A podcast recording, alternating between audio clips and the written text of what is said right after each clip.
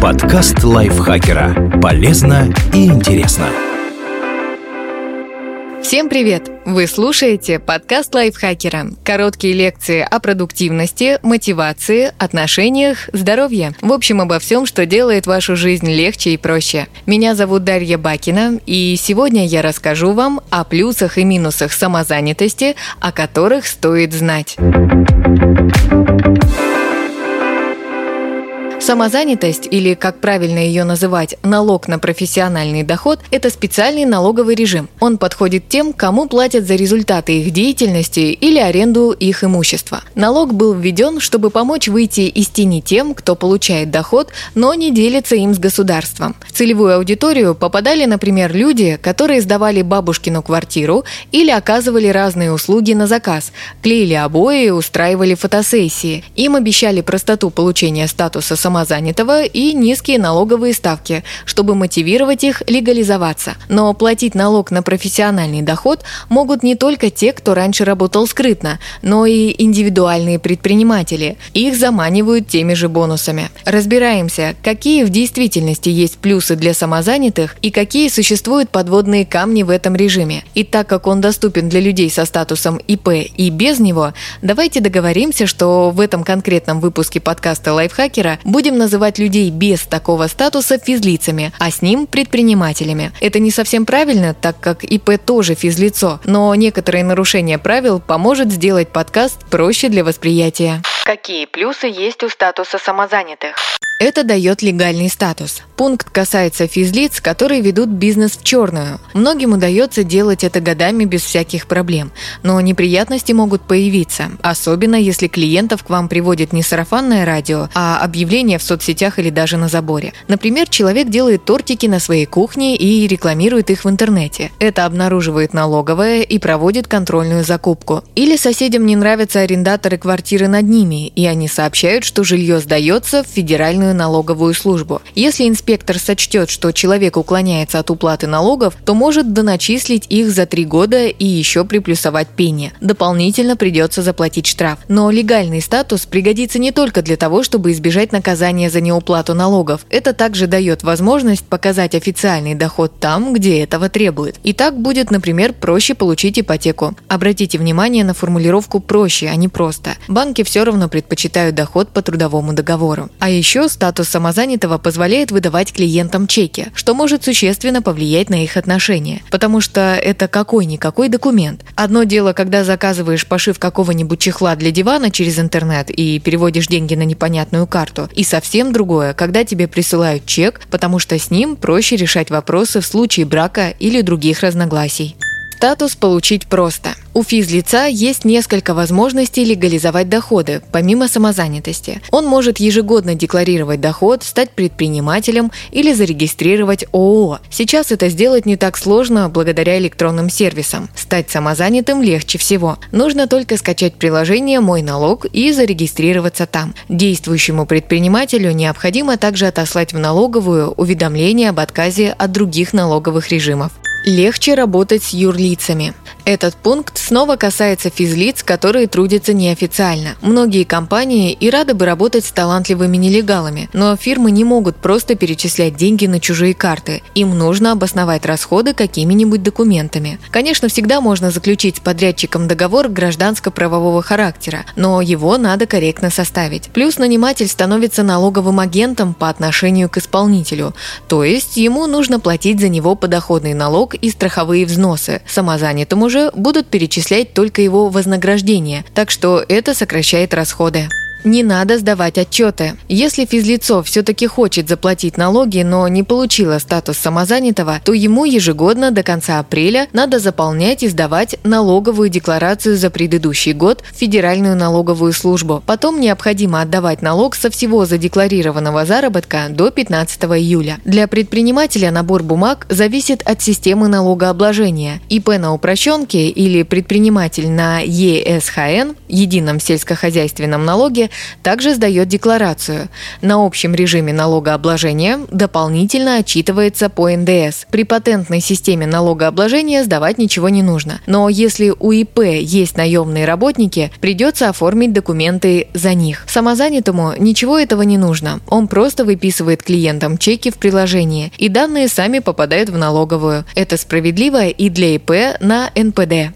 Не обязательно платить страховые взносы. Предприниматели даже при отсутствии дохода должны платить обязательные взносы на пенсионное и медицинское страхование. В 2022 году в сумме это чуть больше 43 тысяч рублей. А если самозанятые захотят перечислить деньги в пенсионный фонд на формирование пенсии, то это разрешается делать на добровольной основе. Это позволит получить стаж и пенсионные баллы. Налоговые ставки ниже. Ставки для самозанятых составляют 4% при работе с физлицами и 6% с юрлицами. Но еще для них есть налоговый вычет в размере 10 тысяч рублей. Благодаря этому ставка уменьшается до 3% при работе с физлицами и до 4% с юрлицами до того момента, как этот лимит исчерпается. На упрощенке или ЕСХН можно платить 6% от дохода или меньше, если регион снижает ставку, но уже со всех сделок. Если же человек без какого-либо статуса ежегодно подает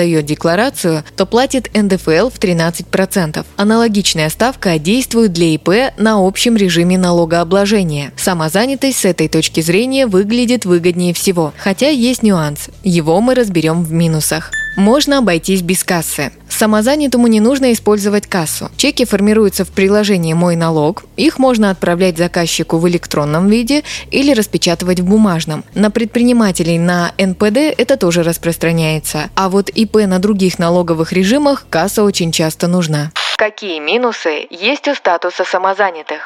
Самозанятым разрешено делать не все. На НПД разрешается перейти далеко не каждому. Например, нельзя выбрать этот налоговый режим, чтобы перепродавать товары или реализовать продукцию собственного производства, если она подлежит обязательной маркировке. В этом случае обязательно придется регистрировать ИП с другим налоговым режимом, а то и ООО. Предпринимателям тоже позволена не любая деятельность.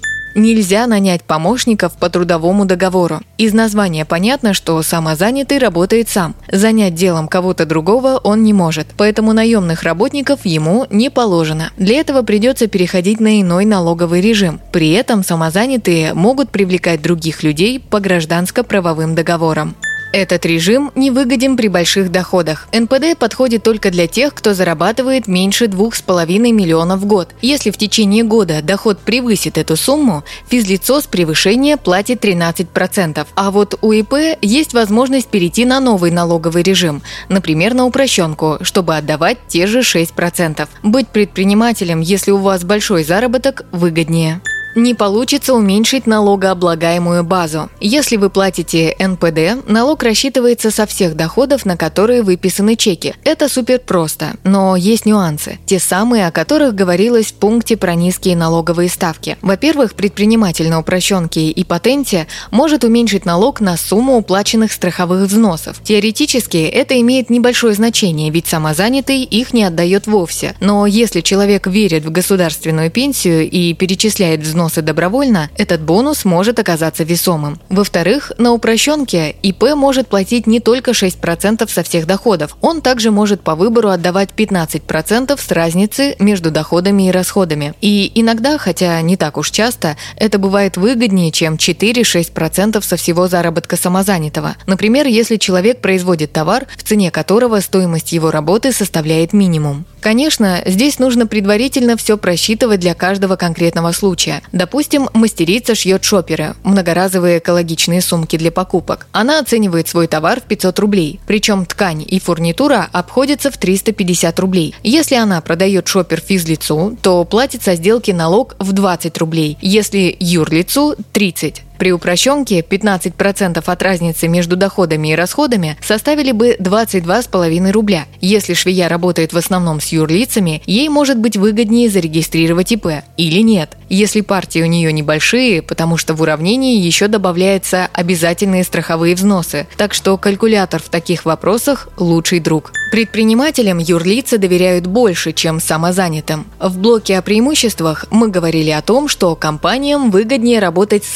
самозанятыми, чем с физлицами-нелегалами. Но выбирая между ИП и самозанятым физлицом, они предпочитают предпринимателей. И вот почему. ИП легко найти в едином реестре и убедиться, что у него есть этот статус, что человек самозанятый на всем этапе сотрудничества проверить сложно. Поэтому есть риск, что придет злая налоговая, обнаружит, что физлицо не имеет никакого статуса и задастся вопросом, почему за него не платили налоги и страховые взносы. Есть нюансы и с расчетами. ИП деньги приходят на расчетный счет для бизнеса, самозанятому наличный. И для компании-заказчика такие переводы могут облагаться банковской комиссией.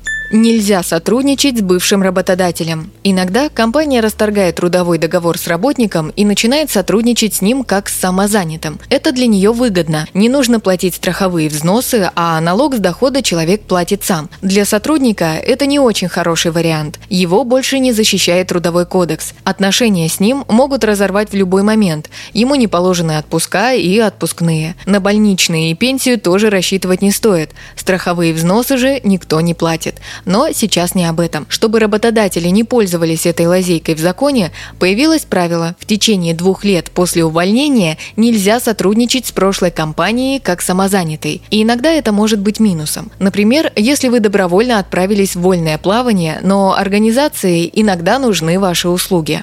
ИП не может досрочно уйти с НПД на выгодный режим. Самозанятый может отказаться от этого статуса в любой момент, но физлицо становится после этого просто безработным, а ИП автоматически переходит на невыгодный общий режим налогообложения. Заменить его на упрощенку или ЕСХН можно будет только с начала следующего года. Для патента ограничений нет. Однако налоговый режим можно выбрать в любое время, если предприниматель перестал соответствовать критериям НПД, например, например, получил с начала года доход более 2,5 миллионов. Спасибо Наталье Копыловой за этот текст. Подписывайтесь на подкаст Лайфхакера на всех платформах, чтобы не пропустить новые эпизоды. Ставьте ему лайки и звездочки. Это помогает узнать о нас новым слушателям. Свои впечатления о выпуске оставляйте в комментариях или отзывах в приложении. А еще включайте наш подкаст «Слушай, это просто». Он объясняет сложные вещи доступным языком. На этом я с вами прощаюсь. Пока. Подкаст Лайфхакера. Полезно и интересно.